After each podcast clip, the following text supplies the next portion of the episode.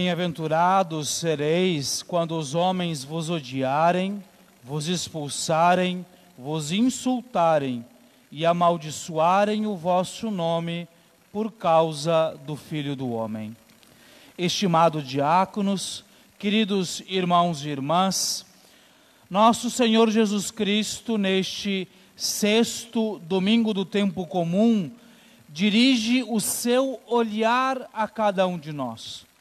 O Santo Evangelho, ele já começa nos descrevendo esta cena de Jesus que desce da montanha para uma região plana e dizendo que ali havia uma grande multidão, mas também estava ali um bom grupo dos discípulos de Jesus. E diz São Lucas que Jesus, levantando os olhos para os seus discípulos, disse: ou seja, Jesus, no meio daquela multidão toda, contando todo aquele povo que estava ali, de maneira muito especial, levanta os seus olhos aos seus discípulos. Ficando muito claro, Jesus, no meio da, de todas aquelas pessoas que estão ali, ele deseja se comunicar mais especialmente com os seus discípulos. Assim, hoje, ao ouvirmos esta palavra, este evangelho que nos é proclamado, Jesus levanta diante de nós o seu olhar, olha, fita cada um de nós, porque ele deseja hoje falar a cada um de nós. E vamos compreender isso. É a nós que Jesus quer falar. Eu digo isso porque muitas vezes é, esta é uma distração espiritual que muitas pessoas padecem. As pessoas vão à missa, ouvem a palavra, ouvem a pregação e ficam naquela.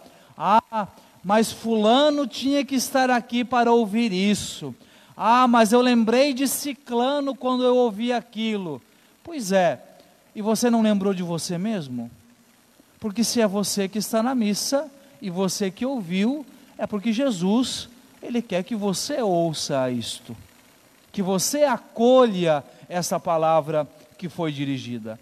Então, hoje, Jesus fala diretamente a cada um de nós que estamos aqui, que estamos participando desta santa liturgia.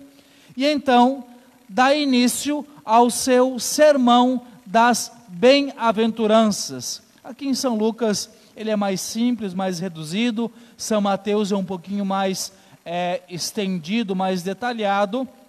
Mas o que eu gostaria é, de chamar a atenção não é para cada uma das bem-aventuranças, mas é acerca de dois elementos que estão presentes nesta, nestas bem-aventuranças e que dão o espírito total do discurso e da fala de Jesus. Primeiro, a própria expressão bem-aventurados. Algumas traduções, às vezes, nós ouvimos felizes, é, benditos, mas vamos entender, e aqui vamos, vamos olhar, aqui abrir um pequeno parêntese, é uma questão de, de, de compreensão mais de cultura do que de religião. Vamos recordar que o Evangelho ele foi escrito em grego é uma língua antiga. Mas Jesus, ele é judeu. A língua oficial judaica é o hebraico. Estas línguas antigas, como o grego e o hebraico, é, perde muito quando se traduz para uma outra língua, especialmente quando se trata de uma língua moderna.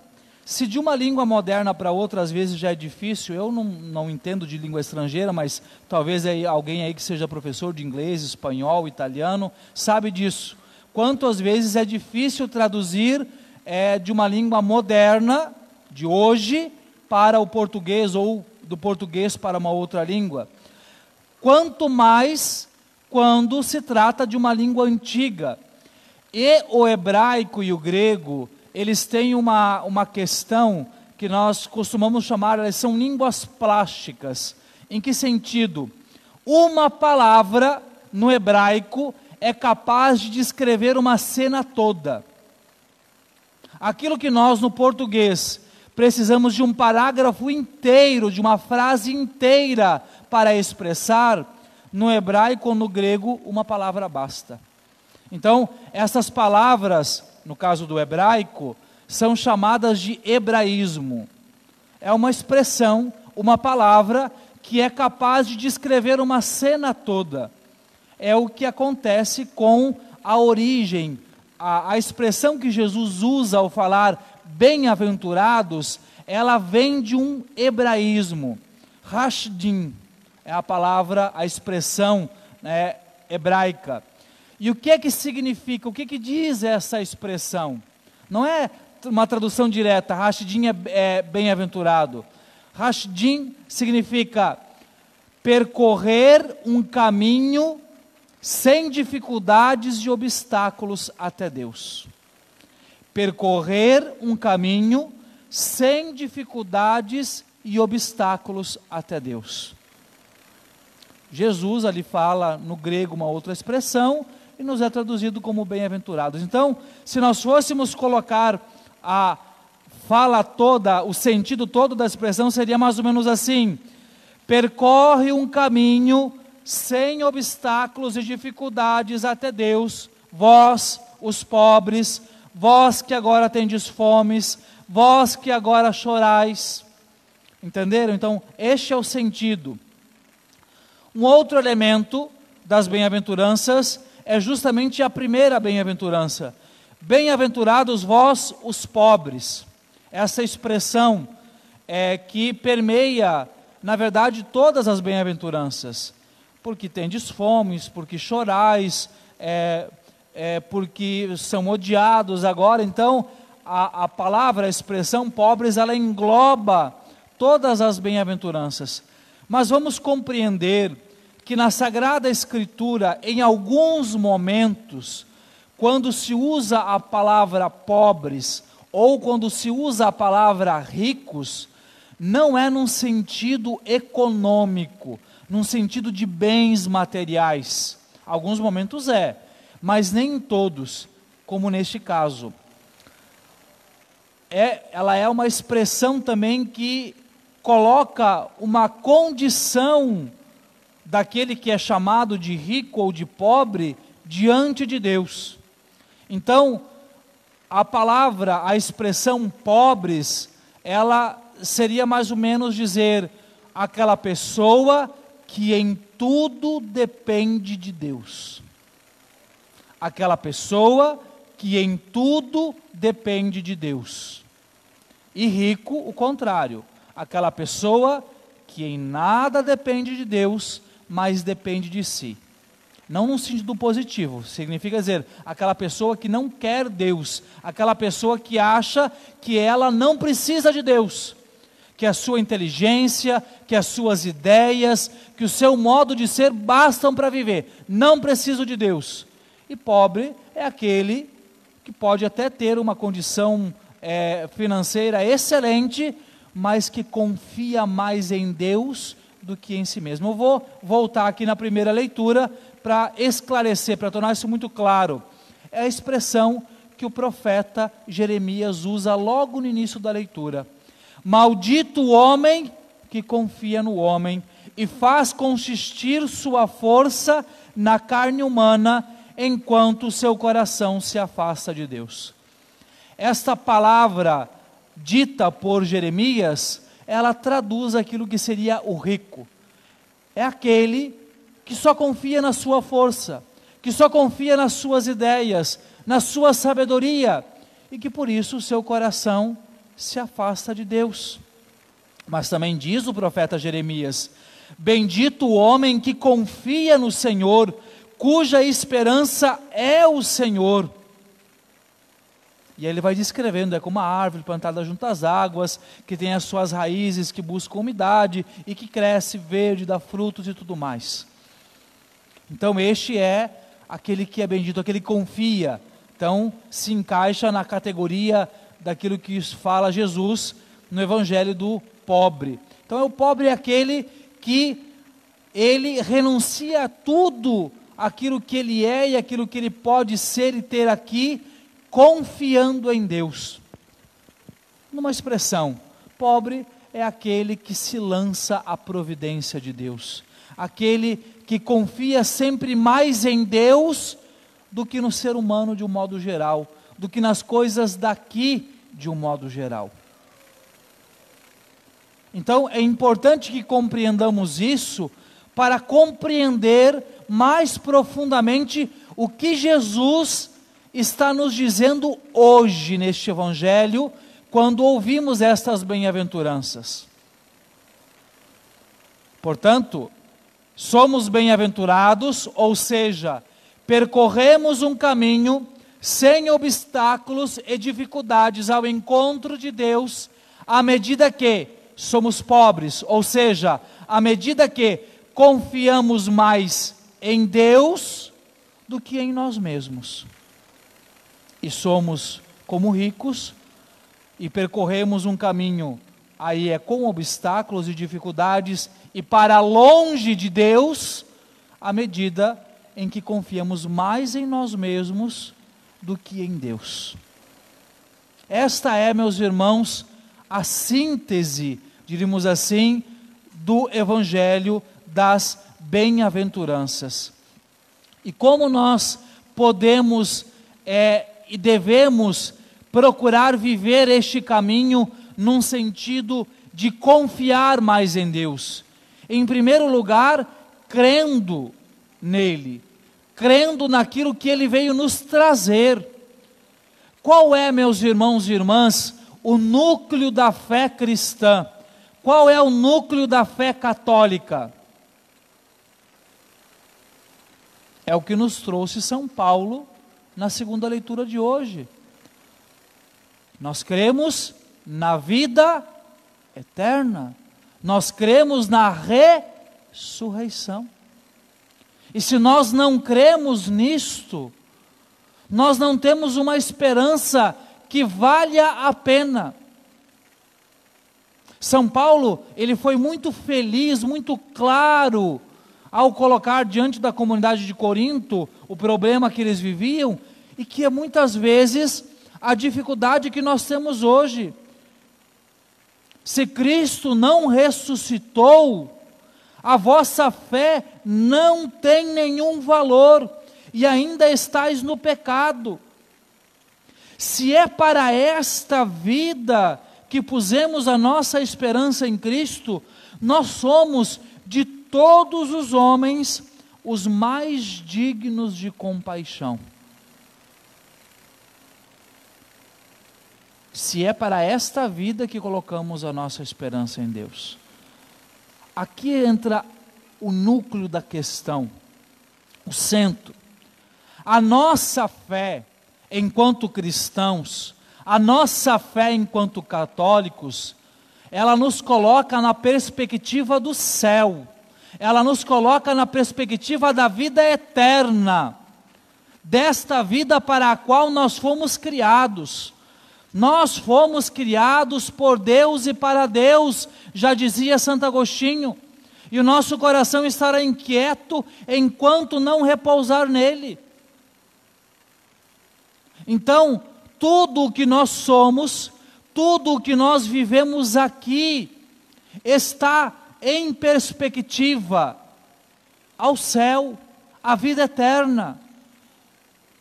Mas se nós cremos em Jesus Cristo, como disse São Paulo, colocando a esperança só por esta vida aqui, nós somos dignos, os homens, os seres humanos, mais dignos de pena. Por quê? Porque a gente está perdendo tempo. Porque a esperança em Jesus não é para esta vida, mas é para a vida eterna. Então nós somos chamados a reavivar, a ressuscitar a nossa própria fé na ressurreição, na vida eterna. Porque é isto que nos ajudará a dar prioridade àquilo que nós devemos dar prioridade na nossa vida. Porque, meus irmãos e irmãs, dependendo daquilo que nós cremos, é o que nós iremos dar prioridade na vida. Quando nós voltamos à expressão usada pelo profeta Jeremias, maldito o homem que confia no homem ou na humanidade, a gente pode estender, maldito o homem que confia nas coisas deste mundo. Ou seja, que espera, que se agarra nas coisas desta vida. Vamos olhar num sentido prático do nosso dia a dia enquanto católicos. Como nós fazemos isso? Todas as vezes que nós preferimos as coisas daqui pelas coisas de Deus. E nós fazemos isso muitas vezes. E infelizmente, na maioria das vezes, sem sentir um pesar por isso. Eu vou colocar só um exemplo. Terceiro mandamento: guardar os dias santos, que inclui ir à missa nos dias de preceito. Geralmente, quando as pessoas vão se confessar, elas colocam um pesar enorme em alguns outros pecados. Ah, e também faltei uma missa no domingo. Tipo assim, ah, isso não é nada, está tudo bem. Mas espera aí. Você preferiu outra coisa a Deus, é claro, exceto situações de enfermidade e de impossibilidade. Vamos deixar claro isso. É, porque daí a pessoa às vezes não teve toda a culpa. Mas muitas vezes, ah, porque eu perdi a hora, porque eu estava com preguiça, porque eu preferi ir em tal lugar. Quantas desculpinhas vai se arrumando, mas trata como se não fosse nada. Aí eu sempre pergunto: como é que uma pessoa diz que quer a vida eterna com Deus, se ela não busca estar com o Senhor uma hora ou duas, numa vez por semana? Para mim, existe aí uma incongruência.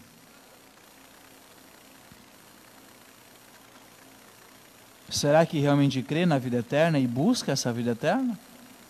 Nós poderíamos aqui sinalizar tantos outros exemplos. Agora, também é evidente que se nós resolvemos levar a sério a vida cristã, se nós resolvemos levar a sério aquilo que Jesus nos pede, nós devemos estar preparados para a aprovação. Na última bem-aventurança, o que diz Jesus? Bem-aventurados sereis quando todos os homens vos odiarem, amaldiçoarem, vos insultarem, vos expulsarem, tudo aquilo que é desagradável, tudo aquilo que é difícil de viver. Porque uma coisa que nós precisamos compreender é: se nós procuramos viver retamente a nossa fé, nós não seremos aceitos em meio à nossa sociedade. Isso aconteceu desde o início da igreja e vai acontecer até que nosso Senhor venha novamente em sua glória. Nós vivemos para amar Jesus não vivemos para ser bajulados por este mundo, pela sociedade de hoje. Então não espere que a imprensa, não espere que os poderosos, né, que os grandes, entre aspas, pensadores deste mundo, digam: olha que maravilha, ele é um cristão, ele é um católico, ele vive a sua fé. As críticas e malfalas que nós ouvimos toda a vida por aí fazem parte, as perseguições que nós viveremos fazem parte da vida dos discípulos que se decidem por seguir a Jesus. E se eu estou sendo muito genérico, vou ser mais objetivo. A perseguição que a gente vive ali no dia a dia, às vezes dentro da família, dentro do trabalho, dentro do, do grupo dos colegas de estudo, de faculdade, de escola, dentro do grupo de amigos. Ah, mas você vai deixar de fazer isso? Que besteira, que bobeira. Isso é uma coisa ultrapassada. Larga disso, fulano. Não seja esquisito. Por que, que você não fala isso? Por que, que você não ouve aquele outro? Por que, que você não veio participar de tal coisa? Você é esquisito. Você tem umas ideias, essas coisas estão ultrapassadas. Quantas coisas deste gênero a gente ouve quando decide verdadeiramente viver a nossa fé? Agora, olhem a palavra que Jesus coloca no final do Evangelho. Ai de vós, quando todos vos elogiam. Era assim que os antepassados deles tratavam os falsos profetas. Quando a gente diz, não, eu sou cristão, eu sou católico, mas a gente é elogiado por todo mundo, a gente é aceito por todo mundo, abre o olho, porque você está num caminho errado.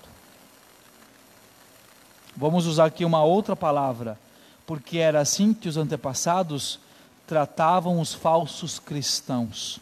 Vamos colocar essa palavra no lugar para deixar bem claro. É assim que o mundo trata os falsos cristãos. Ah, não, isso sim, isso é um cristão moderno. Esse fulano entende o mundo de hoje, a sociedade de hoje, as coisas modernas e novas. É assim que o mundo abraça e bajula os falsos cristãos. Então a pergunta que deve ecoar em nosso coração neste domingo é: nós queremos percorrer um caminho sem obstáculo e dificuldades ao encontro de Deus? Ou nós queremos escolher um caminho que nos leve para longe de Deus? Queremos ser bem-aventurados ou queremos ser malditos? Esta é uma escolha que cabe a cada um de nós.